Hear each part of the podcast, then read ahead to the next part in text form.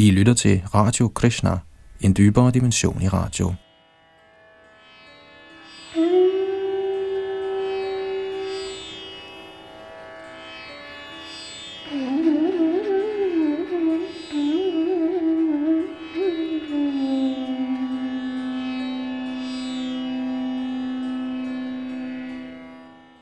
Her går vi nu videre med øh, vores gennemgang af det fantastiske værk Srimad Bhagavatam, hvor vi nu er i gang med 10. bog, som er selve kulminationen af denne Bhagavad Purana, hvor øhm, Krishnas leje, hans tidsfordriv, hans lilleer, bliver beskrevet.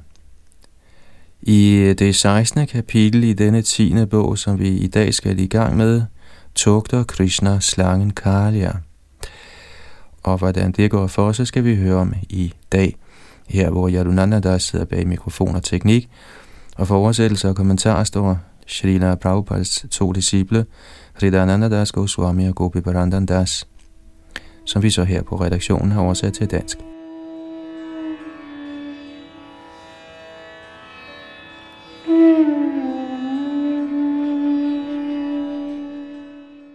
Krishna tugter slangen Karya, tekst 1-4.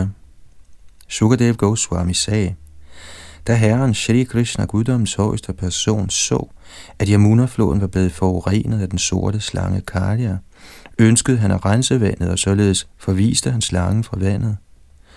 Kong Pariksit spurgte, O lærte vismand, forklar venligst, hvordan guddoms højeste person tugtede slangen Kalia af Yamunas bundløse vand, og hvordan det kunne være, at Kalia havde boet der i så mange år. O Brahmin, guddommens ubegrænsede højeste person handler frit ud fra sit eget ønske. Hvem kunne nogensinde trættes ved at lytte til nektaren af de ædelmodige tidsfordriv, han udførte som kohørte dreng i Vrindavan? Shri Sukadev Goswami sagde, i floden Kalindi, eller Yamuna, var der en sø, hvor slangen Kalia boede, hvis brændende gift konstant ophedede og kogte dens vand – Ja, de dampe, der derved opstod, var så giftige, at de fugle, der fløj hen over søen, ville falde ned i den. Og en kort kommentar. I denne forbindelse forklarer Acharya'erne, at Karalindis sø lå et stykke fra flodens hovedstrøm. Ellers ville Yamunas vand have været giftigt selv i byer som Madhura og andre steder længere væk.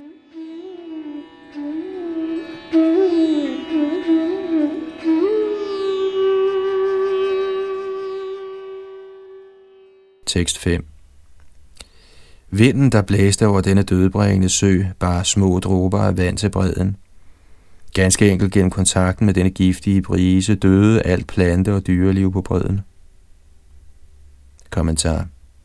Ordet stitter, ubevægelige væsener, henviser til forskellige slags planter, herunder træer, og jangama betyder bevægelige væsener, såsom dyr, reptiler, fugle og insekter – Shrila Sridhar Swami har citeret en yderligere beskrivelse af denne sø, hentet fra Shri Harivangs Vishnu Parva, kapitel 11, tekst 42, 44 og 46. Dirghang yojana vistarang dustarang tridashairapi gambhiram akshobhyajalang nishkampam ivasagaram dukho pasarpang thireshu sa sarpair vipulair balaihi. Visharani bhavasyagner dhumena pariveshtitam. Trinesvapipatasvapsu jvalantam iva tejasa. Samantadyojanang sagram tiresvapidurasadam Citat. Søen var ganske stor, 13 km bred nogle steder, og selv halvguderne kunne ikke bevæge sig hen over den. Vandet var meget dybt, og ligesom havets ubevægelige dyb, kunne det ikke bringes i oprør. Det var ovenud vanskeligt at nærme sig søen, for den bredder var fyldt af huller, hvor der levede slanger. Rundt om hele søen var der en tåge, skabt af ilden fra slangens gift, og denne kraftige ild ville med et fortære et hvert græsstrå, der måtte falde i vandet. I en omkreds af 13 km fra søen var atmosfæren højst ubehagelig. Citat slut. Srila Sanatan Goswami fortæller, at gennem den mystiske videnskab Jala Stambha, det vil sige at lave solide lægemer ud af vand, havde Kalia bygget sin egen by nede i vandet.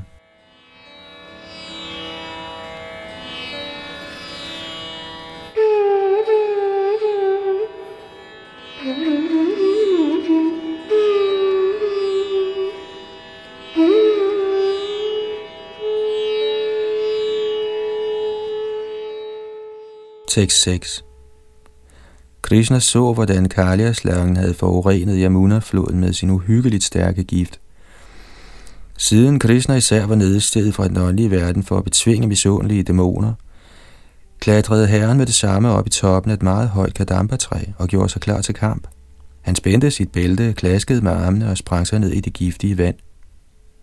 Kommentar Ifølge acharyerne bandt Krishna også sit sorte krøllede hår op – som han gjorde sig klar til at slås med Kalia.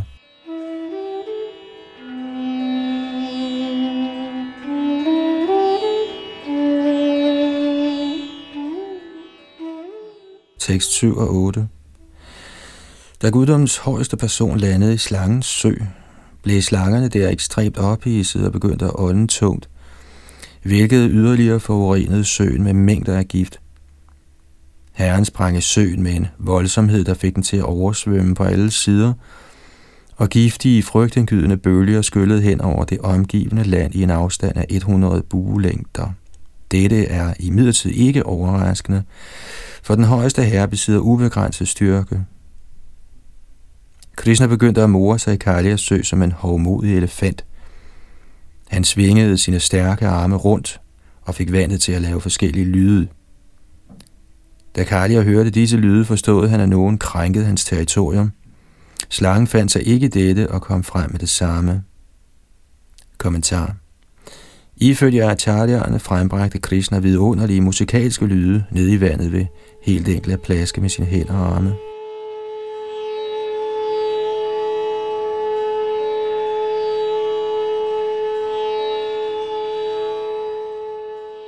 Tekst 9 og 10 Kalia så, at Shri Krishna, der bare gule silkeklæder, var meget fin. Hans tiltrækkende krop skinnede som en lysende hvid sky. Hans bryst bar Shrivata mærket, hans ansigt smilede smukt, og hans fødder mindede om en lotus. Herren legede frygtløst i vandet. Trods hans skønhed bed den misundelige Kalia ham i brystet og viklede ham derpå ind i sin krop.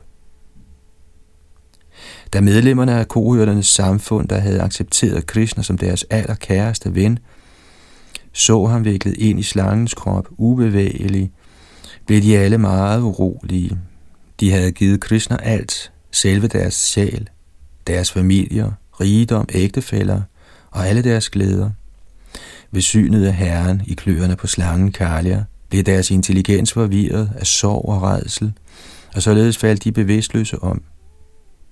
Kommentar Shalila Sanatan Goswami forklarer, at kohørte drengene til lige med nogle af kohørte mændene og nogle bønder, der tilfældigvis var i nærheden, og som også var herrens angivende, faldt om som træer, der var blevet hugget ned ved roden.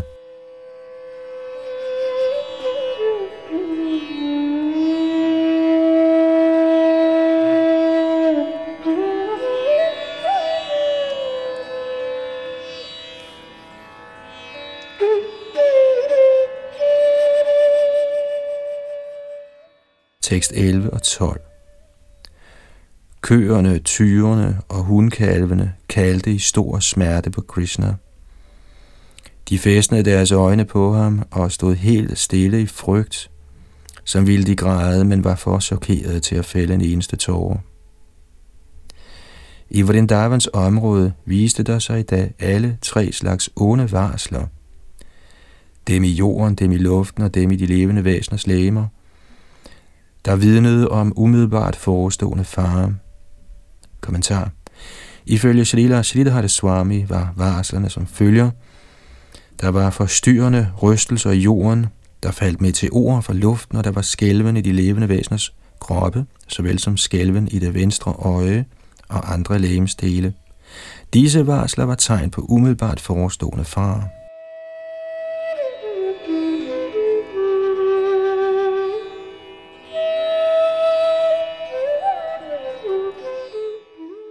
Tekst 13 til 16. Da Nanda Maharaj og de andre mænd så disse onde varsler, blev de bange, fordi de vidste, at Krishna den dag var gået ud for at tage sig af køerne uden sin ældre bror Balaram. Fordi de havde videt deres sjæl til Krishna og accepterer ham som deres et og alt, var de uvidende om hans kraft og rigdom. Således sluttede de, at de onde varsler betød, at han havde fundet døden, og de blev overvældet af sorg og frygt. Alle Vrindavans indbyggere, herunder børnene, kvinderne og de ældre, tænkte på Krishna som en ko tænker på sin hjælpeløse lille kalv, og således styrtede disse stakkels lidende mennesker ud af landsbyen fast besluttet på at finde ham. Den højeste herre Balaram, den transcendentale vidensmester, smilte og sagde ingenting, da han så Vrindavans indbyggere så ramt af sorg, eftersom han var klar over sin yngre brors ekstraordinære kraft. Kommentar Shri Balaram er Krishnas fuldstændige ekspansion, og er således ikke forskellig fra ham. De er i realiteten den samme absolute sandhed, manifesteret i adskilte former. Ifølge Srila Vishwanath Chakravarti Thakur lå Balaram, fordi han tænkte, Krishna gider aldrig at lege med mig i min form som Sheshanag, men nu leger han med denne almindelige værslige slange ved navn Kalya. Man måtte stille det spørgsmål, hvorfor Krishna og Balaram lod sine kærlige hengivne lide sådanne frygtelige kvaler under Krishnas midlertidige fangenskab i Kalyas snoninger. Det er vigtigt at huske, at eftersom indbyggerne i Vrindavan var helt befriet sjæle, oplevede de ikke materielle følelser.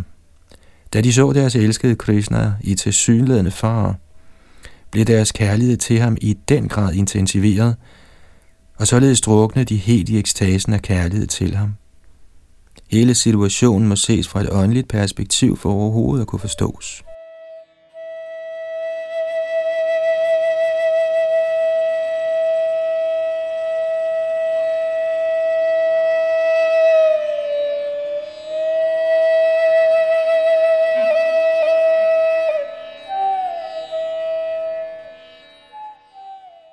Tekst 17 og 18. Beboerne hastede til Yamunas bredder for at lede efter deres elskede Krishna, og de fulgte aftrykkene fra hans fødder, der bar guddommens persons unikke tegn. Herren Krishna, hele kohørte samfundets mester, efterlod sig aftryk, der var mærket med en lotus, et bygkorn, en elefantstav, en tordenkile og et flag. Kære kong Parikshit, da de så hans fodspor på vejen sammen med køernes klovaftryk, løb den Darvans indbygger afsted i stor hast. Kommentar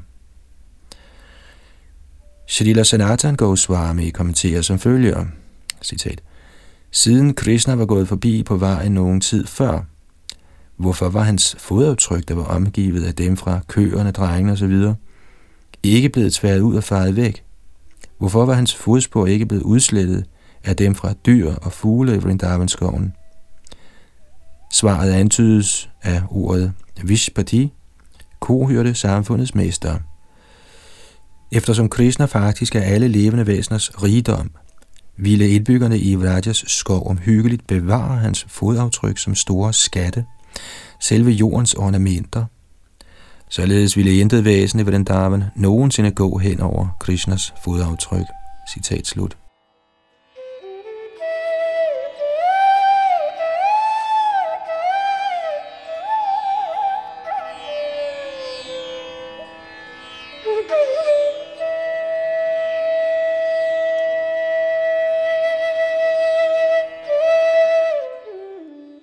Tekst 19 som de hastede afsted langs vejen mod Yamuna-flodens bred, så de på afstand, at Krishna var i søen, ubevægelig inde i den sorte slange snoninger.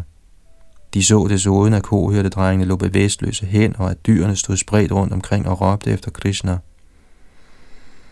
Da de så alt det, blev Vrindavans indbyggere overvældet af smerte og forvirring. Kommentar i deres kvaler og panik prøvede Vrindavans indbyggere at finde ud af, om Kalya med magt havde trukket unge Krishna fra bredden og ud i vandet, eller om Krishna selv var sprunget ud og faldet i kløerne på slangen. De forstod intet af situationen, Og Krishnas venner, der var bevidstløse, var ude af stand til at fortælle dem noget. Køerne og kalvene råbte efter Krishna, og således var hele situationen overvældende, og skabte en tilstand af chok og panik blandt indbyggerne i Vrindavan.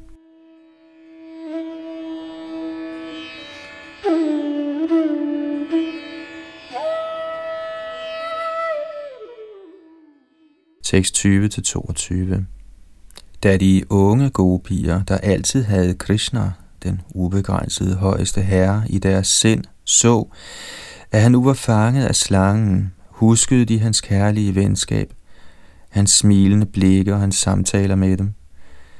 Brændende af ubeskrivelig sorg så de hele universet som tomt. Selvom de ældre kopier følte nøjagtigt samme smerte som hende, og deres tårer af sorg skabte en flod, var de nødt til med magt at holde Krishnas mor tilbage, hvis bevidsthed var helt opslugt af hendes søn, stående som levende døde med øjnene fæstnet på hans ansigt, skiftedes de til at opregne Vrajas øjestens tidsfordriv. Balaram så da, at Nanda Maharaj og de andre kohyrder, der havde videt selve deres liv til Krishna, begyndte at gå ned i slangens sø. Som guddommens højeste person var Balaram klar over Krishnas egentlige kraft, og derfor holdt han dem tilbage. Kommentar Srila Sanatan Goswami forklarer, at Balaram stoppede nogle af mændene ved at tale med dem, andre ved med magt at holde dem tilbage, og andre igen ved at kaste sit effektive smilende blik på dem – i deres fortvivlelse var de redde til at ofre livet for Krishna ved at springe ud i slangens sø.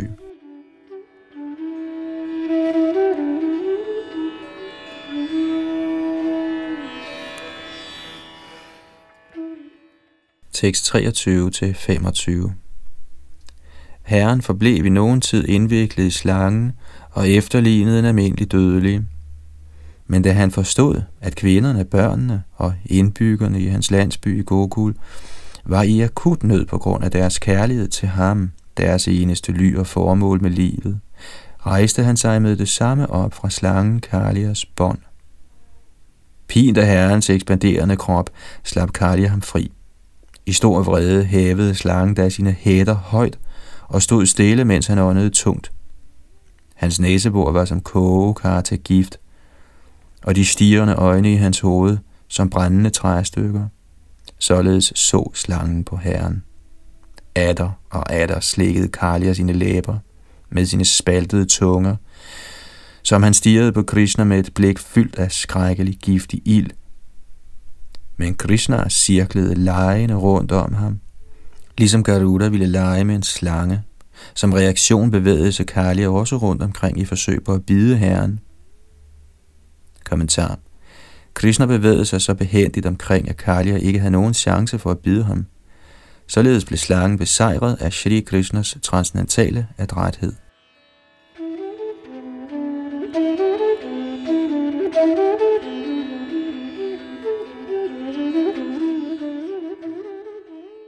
26 Da han alvorligt havde udtømt slangens styrke med sin utrættelige omkredsning, pressede Shri Krishna altings oprindelse.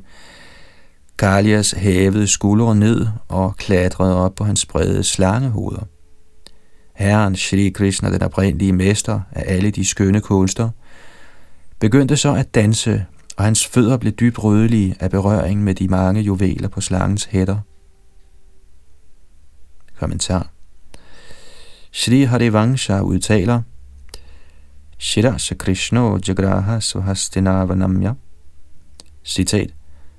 Krishna tog fat i Kalias hoved med sin hånd og tvang ham til at bøje sig ned. Citat slut. De fleste mennesker i denne verden vil nødig bøje sig for den højeste herre, den absolute sandhed. I den besmittede tilstand, kaldet materiel bevidsthed, bliver de betingede sjæle stolte af deres ubetydelige stillinger, og er således uvillige til at bøje deres hoveder for Herren og dog ligesom Krishna med magt pressede Kaljas hoveder ned og således besejrede ham, dræber den højeste herres energi i form af den uimodståelige tid alle betingede sjæle og tvinger dem således til at bøje deres hårdmodige hoveder.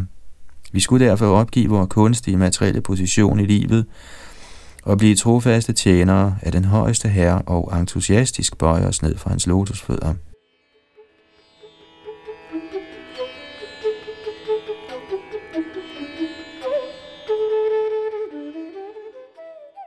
Shrila Vishwanath Chakravarti Thakur forklarer, at Krishnas lotusfødder blev røde som kover på grund af berøring med de mange hårde juveler på Kalias hoveder. Med disse glødende rødlige fødder begyndte herren Krishna at fremvise sin kunstneriske behendighed ved at danse på den ustabile bevægelige overflade af slangens hoveder. Denne ekstraordinære demonstration af dansefærdighed var tiltænkt at glæde de unge kvinder i Vrindavan, der i denne fase af deres forhold til Krishna var ved at blive alvorligt forelsket i ham.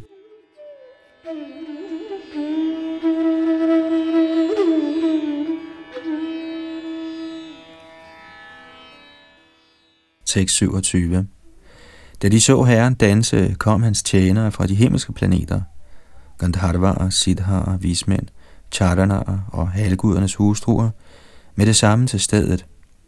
I stor glæde begyndte de at akkompagnere herrens dans ved at spille på trommer, såsom Moridangaer, Panavaer og Anakaer. De frembar også gaver i form af sange, blomster og bønder. Kommentar da halvguderne og andre af de højere planetsystemers beboere blev klar over, at Krishna i egen person var i færd med en fremvisning i kunsten at danse, kom de med det samme for at tilbyde deres tjenester. Dans bliver mere fornøjelig og smuk at se på, når den bliver akkompagneret af dygtigt trommespil, sang og bønder.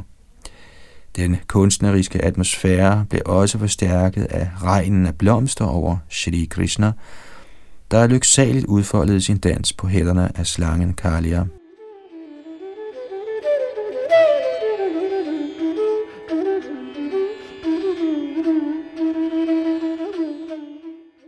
Tekst 28-30 Kære konge, Kalia havde 101 fremtrædende hoveder. Når et af dem ikke bøjede sig, ville Krishna, der straffer grusomme forbrydere, knuse det sted i hovedet ved at ramme det med sine fødder.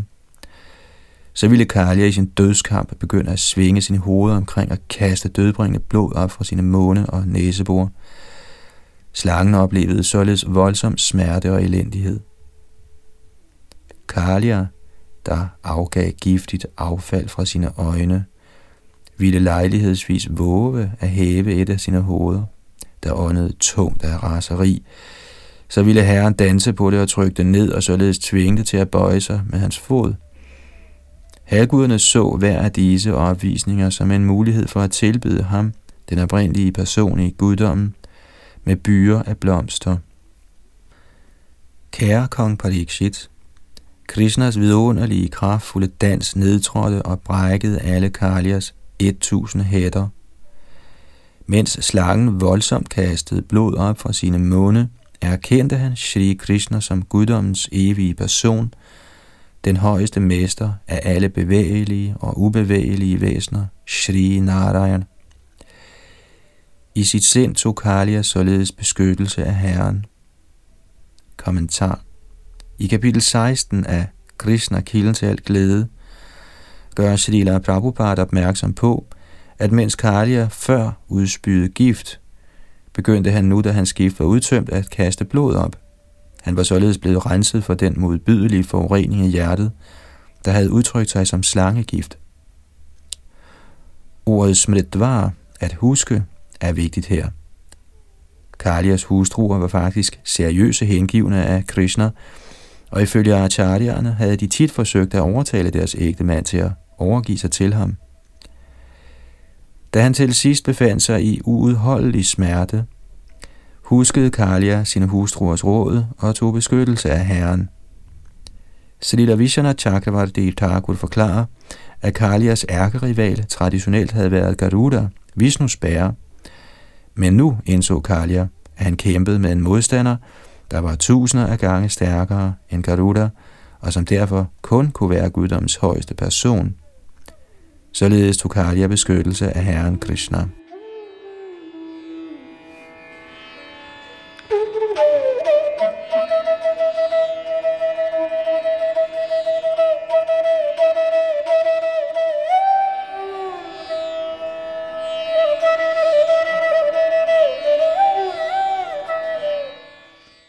Tekst 31. Da Kalias hustruer så, hvordan slangen var blevet så udmattet, af den voldsomme vægt fra Herren Krishna, der bærer hele universet i sin mave, og hvordan Kalias paraplylignende hætter var blevet splindret af sparkene fra Krishnas hale, følte de stor sorg.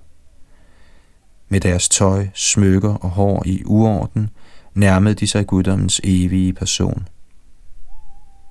Kommentar Ifølge Shrila Vishwanath Chakravarti Thakur havde Kalias hustru været forarvet over deres ægtemand på grund af hans dæmoniske aktiviteter. De havde tænkt, hvis denne ateist bliver dræbt af guddommens højeste persons tugtelse, lad ham da dø. Vi vil blive enker, og vi vil tilbede den højeste herre.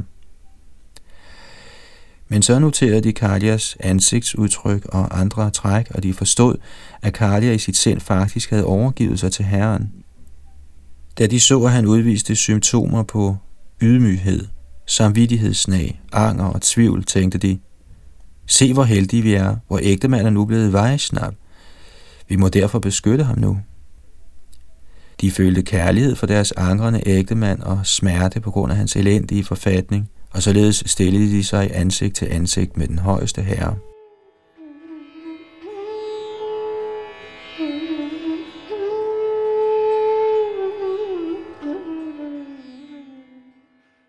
Tekst 32-34. Ovenud forstyrret anbragte disse hellige kvinder deres børn foran sig og bøjede sig derpå for herren over alle væsener ved at lægge sig fladt på jorden.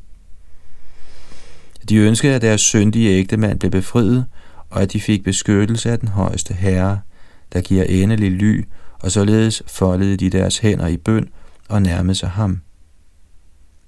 Kalia slangens hustru og sagde, den straf, denne forbryder har fået, er helt sikkert retfærdig.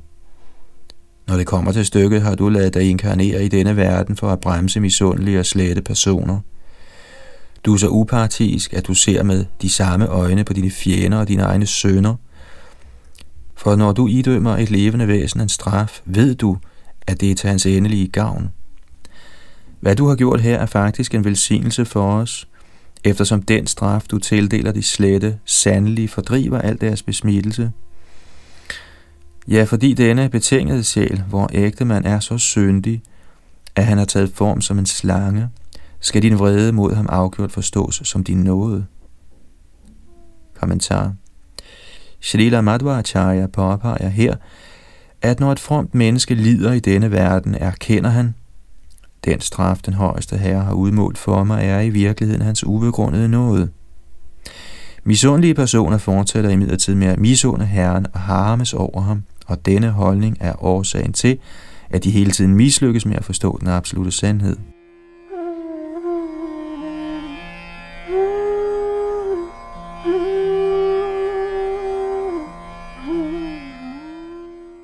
Tekst 35 har vor ægtemand omhyggeligt udført askese i et tidligere liv, fri for stolthed og fuld af respekt for andre? Er det derfor, du er tilfreds med ham? Eller har han i en eller anden tidligere tilværelse nøje udført religiøse pligter i medfølelse med alle levende væsener? Og er det derfor, at du, alle væseners liv, nu er tilfreds med ham? Kommentar I denne forbindelse kommenterer Srila Prabhupada i sin Krishna, kilden til al glæde, kapitel 16, citat, Nakkepatnierne bekræfter, at man ikke kan komme i forbindelse med Krishna uden at have udført fromme gerninger i hengiven tjeneste i ens tidligere liv. Som herren Chaitanya tilrådede i sin Shikshastak, må man udføre hengiven tjeneste ved ydmygt at chante Hare Krishna mantra og se sig selv som lavere end et græsstrå på vejen – og ikke forlange ære for sig selv, men vise andre alt mulig ære. Nakkepartnierne var overrasket over, at Kalia, der havde kroppen af en slange som resultat af alvorlige syndige gerninger, samtidig var i kontakt med Herren i den grad, at Herrens lotusfødder rørte ved hans hætter. Det var så sandelig ikke det normale resultat af fromme gerninger. Disse to modsigende kænsgerninger forbløffede dem. Citat slut.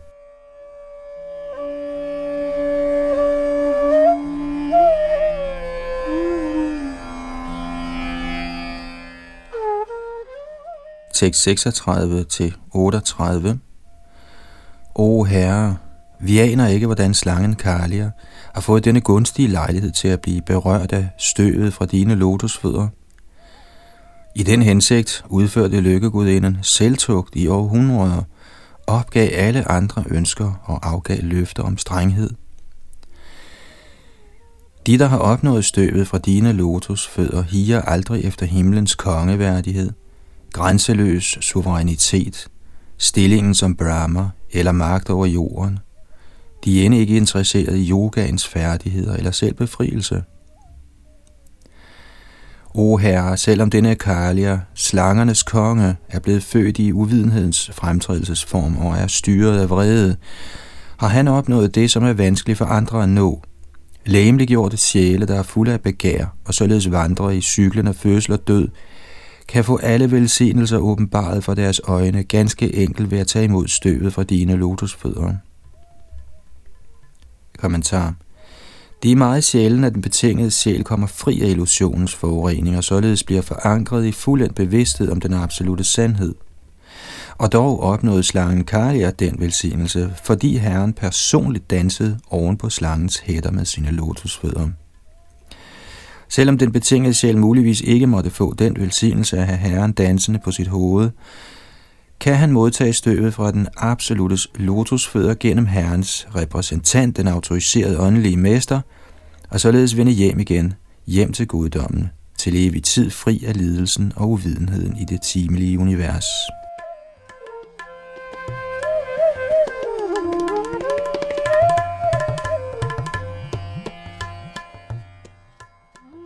Tekst 39 og 40 vi viser dig, guddommens højeste person, hvor dybe er bødighed, trods din tilstedeværelse som oversjælen i alle levende væseners hjerter, er du alt gennemtrængende. Selvom du er det oprindelige hvilested for alle skabte materielle elementer, eksisterer du før deres tilblivelse. Og selvom du er altings årsag, er du transcendental til al materiel årsag og virkning, da du er den højeste sjæl. Hvor dybe er bødighed er til dig den absolute sandhed, som er reservoiret for al transcendental bevidsthed og kraft, og som besidder ubegrænsede energier. Selvom du er helt fri for materielle kvaliteter og omformninger, er du den materielle naturs oprindelige drivkraft.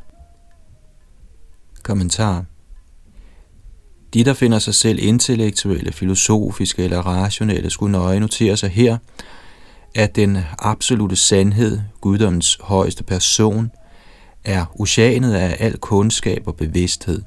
Således nødvendiggør overgivelse til den højeste herre ikke, at man opgiver at forstå virkeligheden rationelt. Snarere dykker man ned i et ocean af rationel logisk forståelse. Den højeste herre er fuldendelsen af al videnskab og al slags kundskab, og kun misundelige og trivielle sind ville modsige sig denne åbenbare kendskærning.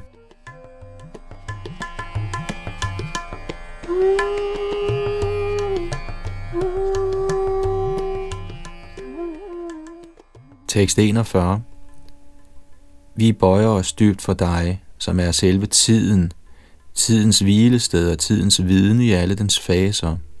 Du er universet og også dets adskilte jagttager. Du er dets skaber og også totaliteten af alle dets årsager. Og en kort kommentar.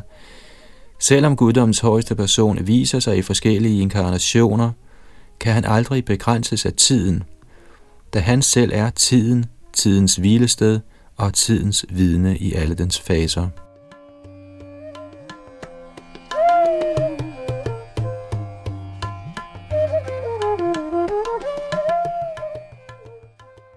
Tekst 42-44 Vi bøjer os dybt for dig, som er sjælen i de fysiske elementer, i den subtile basis for opfattelse, i sanserne, i de vitale lufte, i sindet, intelligensen og bevidstheden.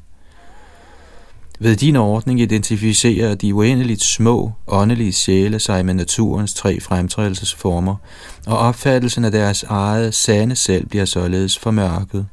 Vi frembærer vores dybe erbødighed til dig, den uendelige højeste herre, den mest subtile, den alvidende person i guddommen, som altid er forankret i uforanderlig transcendens, som godkender de forskellige filosofers modstridende anskuelser, og som er den kraft, der fastholder udtrykte idéer og de ord, der udtrykker dem. Vi frembærer atter og atter vor erbødighed til dig, som er grundlaget for autoritativ bevisførelse, som er forfatteren og den endelige kilde til de åbenbarede skrifter, og som har vist dig i de åbenbarede skrifter, der opmuntrer til sansetilfredsstillelse, såvel som de, der opmuntrer til forsagelse af den materielle verden. Kommentar Hvis ikke vi havde evnerne til at opfatte og erkende, kunne beviser ikke overleveres, og havde vi ingen tilbøjelighed til at tro på væsetyper beviser, kunne overtagelse aldrig finde sted. Alle disse processer, opfattelse, erkendelse, overtagelse og overlevering, finder sted gennem Herrens forskellige energier. Den højeste herre, Krishna, er selv det største lærte og intellektuelle væsen. Han manifesterer de transcendentale skrifter inde i hjertet på store gudsindgivende som Brahma og Narad, og i tilføjelse inkarnerer han sig som Veda Vyas, samleren af al vedisk kundskab. På mange artede måder frembringer Herren et væld af religiøse skrifter, der gradvist bringer den betingede sjæl gennem de forskellige faser af hans tilbagevenden til Guds rige.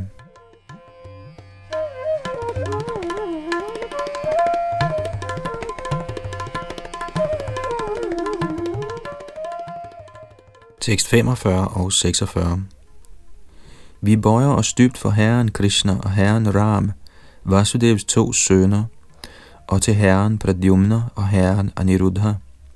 Vi bøjer os dybt for mesteren af alle Vishnus hellige gudsindgivne æresbevisninger til dig, o Herre, der udviser mangfoldige materielle og åndelige kvaliteter.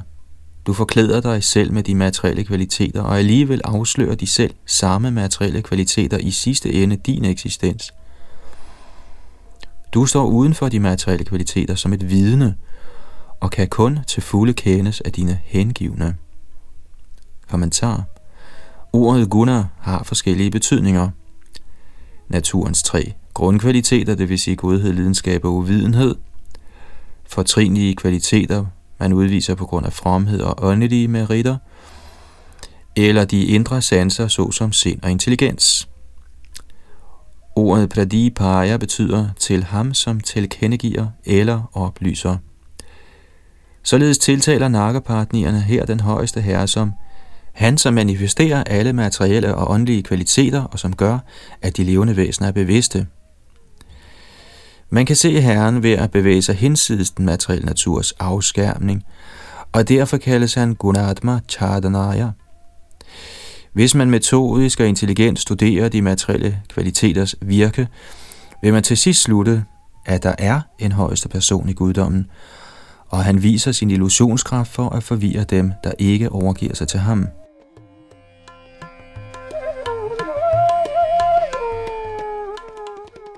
Herren er aldrig påvirket af naturens fremtrædelsesformer, da han er deres vidne, og således kaldes han Gunadrashtre. Ordet sva betyder ens egen, og således betyder svasangvide, at Krishna kun kan forstås af hans egne folk, de gudsindgivende, og også at kun Herren selv kan forstå sig selv til fulde. Derfor skulle vi tage imod Herren Krishnas undervisning i Bhagavad Gita, og med det samme nå til den rette konklusion. Fuld overgivelse til Herrens lotusfødder. Således må vi ydmygt prise Herren ifølge nakkepartnernes eksempel.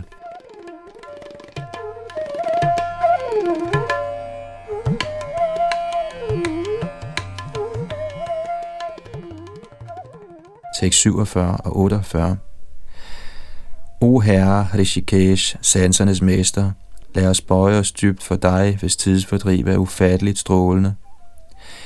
Din eksistens kan sluttes ud fra nødvendigheden af en skaber, der åbenbarer alle kosmiske manifestationer. Men selvom dine hengivne kan forstå dig på den måde, forbliver du tavs for de ikke hengivne, fordybet i din egen tilfredsstillelse. Vi bøjer os erbødigt for dig, der kender bestemmelsesstedet for alle ting, høje som lave, og som er den førende behersker af alt, som er. Du er adskilt fra den universelle skabelse, og alligevel er du det grundlag, hvorpå illusionen og materiel skabelse udvikler sig, samt denne illusions vidne. Ja, du er den endelige årsag til hele verden. Kommentar Ordene pada og avada tilkendegiver højere, subtile elementer og lavere, grove elementer. Ordene angiver også højere personer, herrens indgivende, og lavere personer, der ikke kender herrens herligheder. Krishna kender bestemmelsesstedet for alle højere og lavere eksistenser, bevægelige og ubevægelige, og som den højeste absolute sandhed forbliver han i sin unikke stilling over alting, som indikeret af ordet Sarvadi Akshaya.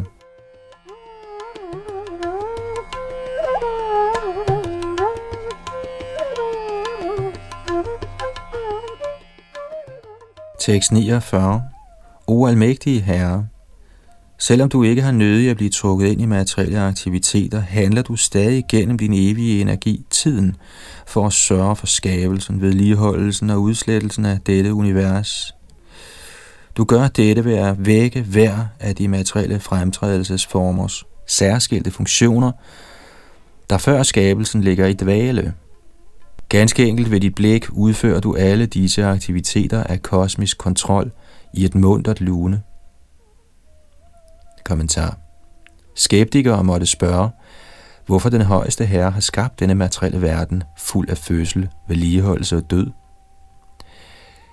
Her gør nakkerpartnerne opmærksom på, at herrens tidsfordriv er amogha, hinsides al uoverensstemmelse. Shri Krishna ønsker egentlig, at alle betingede sjæle lever sammen med ham i hans evige rige, men disse glemsomme sjæle, der er fjendtlig sindet over for deres kærlige forhold til Gud, må komme til den materielle verden og blive genstand for tidens vilkår. De uheldige betingede sjæle bliver rystet til erindring af deres faktiske position som Herrens kærlige tjenere, og inden fra hjertet opmuntrer Herren dem så til at vende hjem igen, hjem til guddommen, hvor tiden lyser med sit fravær, og hvor evig lyksalig eksistens fortrænger de dramatiske, men forstyrrende funktioner af kosmisk skabelse og udslettelse.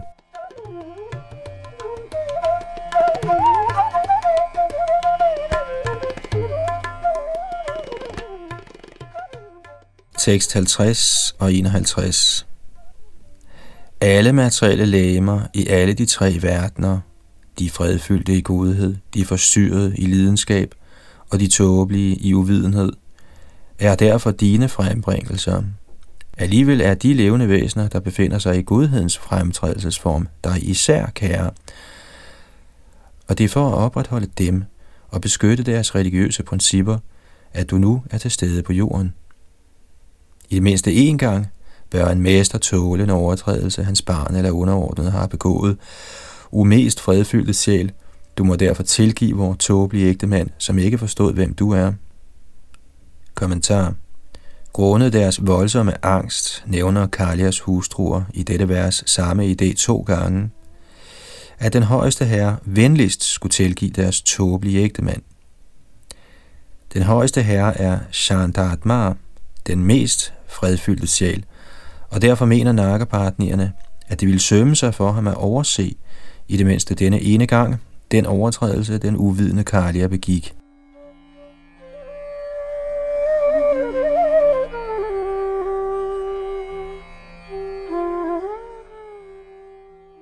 Tekst 52 og 53 O højeste Herre, vis os venligst din nåde. Det sømmer sig for de hellige at føle sympati for kvinder som os. Denne slange er ved at dø. Giv os venligst vor ægtemand tilbage. Han er vort et og alt. Vil du venligst nu fortælle os, dine tjenerinder, hvad vi skal gøre? Ja, den som trofast følger din ordre, bliver automatisk fri for al frygt. Kommentar Kalias hustruer havde nu overgivet sig helt og fuldt, og Krishna viste dem med det samme sin nåde, som beskrevet i de følgende vers.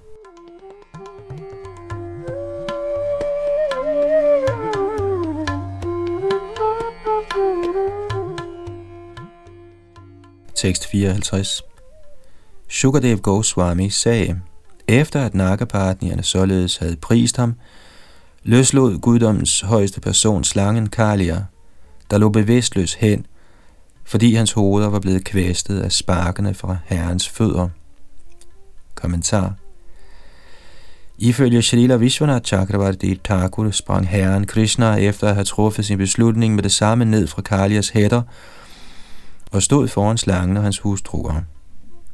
Vi må huske på, at da Krishna udførte disse tidsfordriv, var han kun en ung landsbydreng i Vrindavan.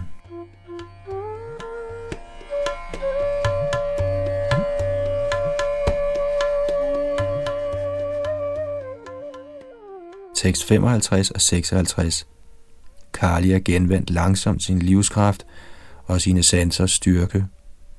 Derpå, mens han åndede højt og smertefuldt, tiltalte den stakkels slange Krishna, guddommens højeste person, i ydmyg underdanighed. Slangen Kalia sagde, Selve denne vor fødsel som slange har gjort os misundelige, uvidende og konstant vrede. O min herre, det er så svært for folk at give afkald på deres betingede natur, hvor igen de identificerer sig med det, der er uvirkeligt. Kommentar Srila Sanatan Goswami påpeger, at grundet hans ynkelige forfatning var Kalia ud af stand til at forfatte sine egne bønder til Herren, og således omformulerede han nogle af sine hustruers bønder. Ordet Asadgraha angiver, at en betinget sjæl bemægtiger sig urene ting, såsom sin egen krop, andres kroppe og andre utallige variationer af materielle sanseobjekter. Det endelige resultat af sådanne materielle bånd er frustration, skuffelse og smerte, en kendskærning, som nu er blevet ganske klar for den stakkels slange Kalia.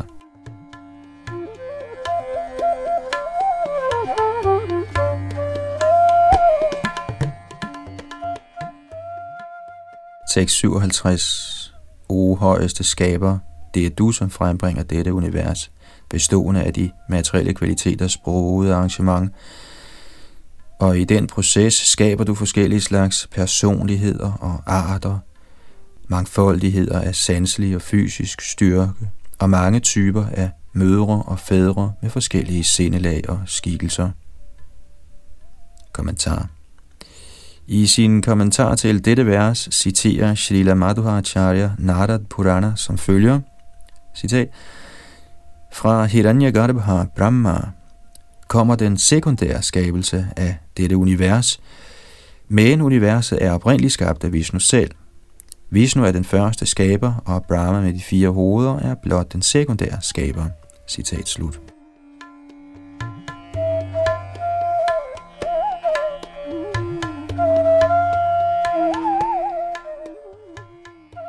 Tekst 58 O højeste person i guddommen, blandt alle arterne i din materielle skabelse er vi slanger af natur altid vrede. Da vi således er ført bag lyset af din illusionskraft, der er uhyre vanskelig at opgive, hvordan kan vi på nogen måde opgive den ved egen kraft? Kommentar Kalia beder her indirekte om Herrens nåde i erkendelse af, at han aldrig ved egen kraft kan komme fri af illusion og lidelse. Kun ved at overgive sig til Herren og ved at modtage hans barmhjertighed, kan man blive løsladt fra det materielle livs smertefulde betingelser.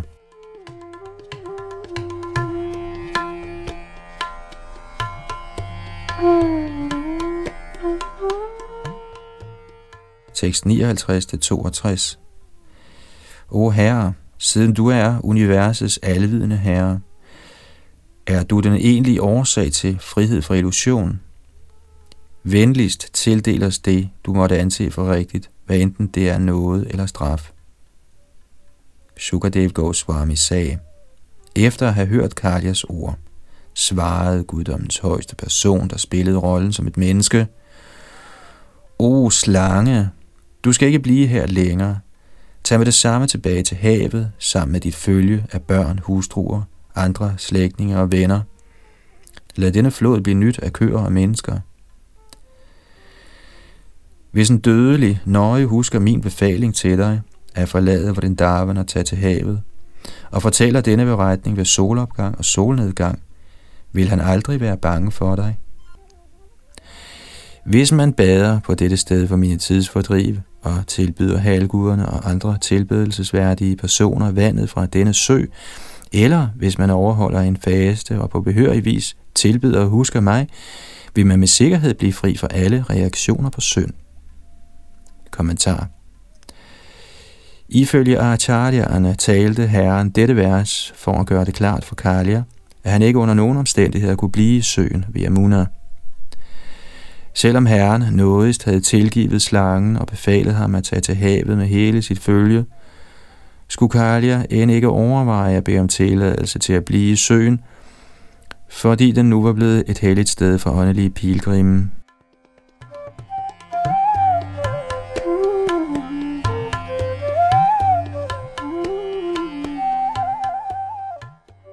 Tekst 63 og 64 I frygt for Garuda forlod du Ramanak-øen og kom for at søge ly i denne sø. Men fordi du nu er mærket af mine fodaftryk, vil Garuda ikke længere forsøge at æde dig. Sukadev Goswami fortsatte, Kære konge, da han således var blevet løsladt af Krishna, guddommens højeste person, hvis aktiviteter er vidunderlige, sluttede Kalia sig til sin hustruer i tilbedelsen af ham med stor glæde og ærefrygt. Kommentar Srila Vishwanath Chakravarti Thakur kommenterer som følger på dette vers.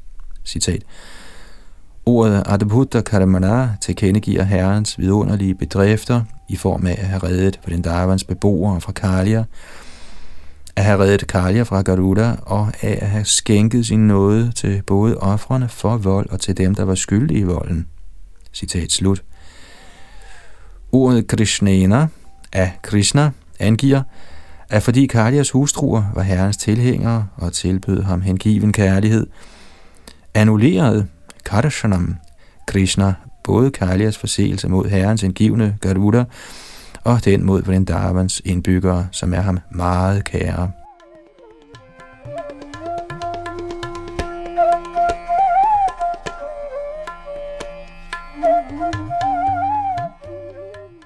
Tekst 65-67 Kalia tilbad universets herre ved at give ham fine klæder sammen med halsbånd, juveler og andre værdifulde smykker, dejlige dufte og salver og en stor krans af lotusblomster. Da han således havde glædet herren, hvis flag er mærket med Garudas symbol, følte Kalia sig tilfreds. Efter at have fået herrens tilladelse til at tage afsted, gik Kalia rundt om ham og bøjede sig dybt for ham i erbødighed. Sammen med sine hustruer, venner og børn tog han til sin ø ude i havet. Nøjagtigt i det øjeblik Kalia forlod stedet, vendte Yamuna tilbage til sin normale tilstand, fri for gift og fuld af nektarlignende vand. Det skete ved nåden fra guddommens højeste person, der viste en menneskelignende skikkelse for at nyde sine tidsfordriv. Kommentar Srila Vishwanath Chakravarti Thakur har givet en omfattende kommentar til dette vers for at forklare ordet manibhi, det vil sige, at Kalia tilbad herren med juveler, har acharyerne citeret fra Rupa Goswamis bog Sri Radha Krishna Ganodesha Deepika som følger. Kaustubhakyo manirijena pravishya haradamauragam Kalia preyasi vrinda hastairatmo paharitaha Citat. Herren havde anbragt sin kaustuberjuvel nede i slangens sø, og derpå arrangerede han, at Kalias hustru gav den til ham. Citat slut. Med andre ord, fordi Krishna ønskede at opføre sig som et almindeligt menneske, gjorde han den transcendentale kaustuberjuvel usynlig og fik den til at ende i Kaljas skatkammer. Da så tidspunktet kom, hvor Kalja skulle tilbyde herren med mange forskellige juveler og smykker, overrakte slangens hustruer, uvidende om herrens fif, ham Kaustuba-juvelen i den tro, at det blot var en af deres egne juveler.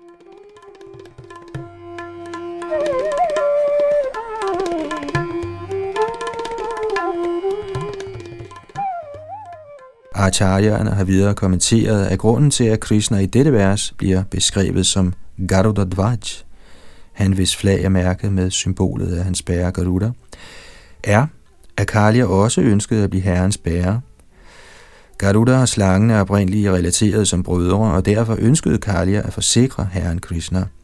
Hvis du nogensinde må tage til et fjernt sted, skal du også tænke på mig som dit personlige bærer. Jeg er din tjeners tjener, og på et øjeblik kan jeg tilbagelægge 100 millioner af yojanaer. Således fortæller Puranaerne, at i løbet af Krishnas evige cyklus af tidsfordriv, når Kangs befaler herren til at komme til Mathura, tager han sommetider der til på ryggen af Kalia.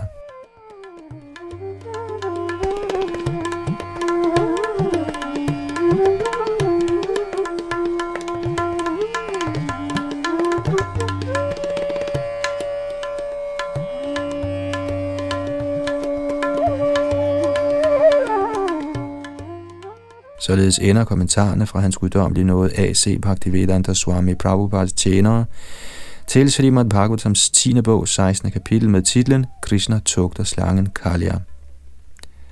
Og her stopper vi så dagens oplæsning fra Srimad Bhagavatam. Næste gang er det kapitel 17, historien om Kalya. Det var Yadunandandas bag mikrofonen, og det var som sagt Das Goswami og Gopi Parandandas, der stod for oversættelse til engelsk samt kommentarer, hvilket vi så her på redaktionen har oversat til dansk.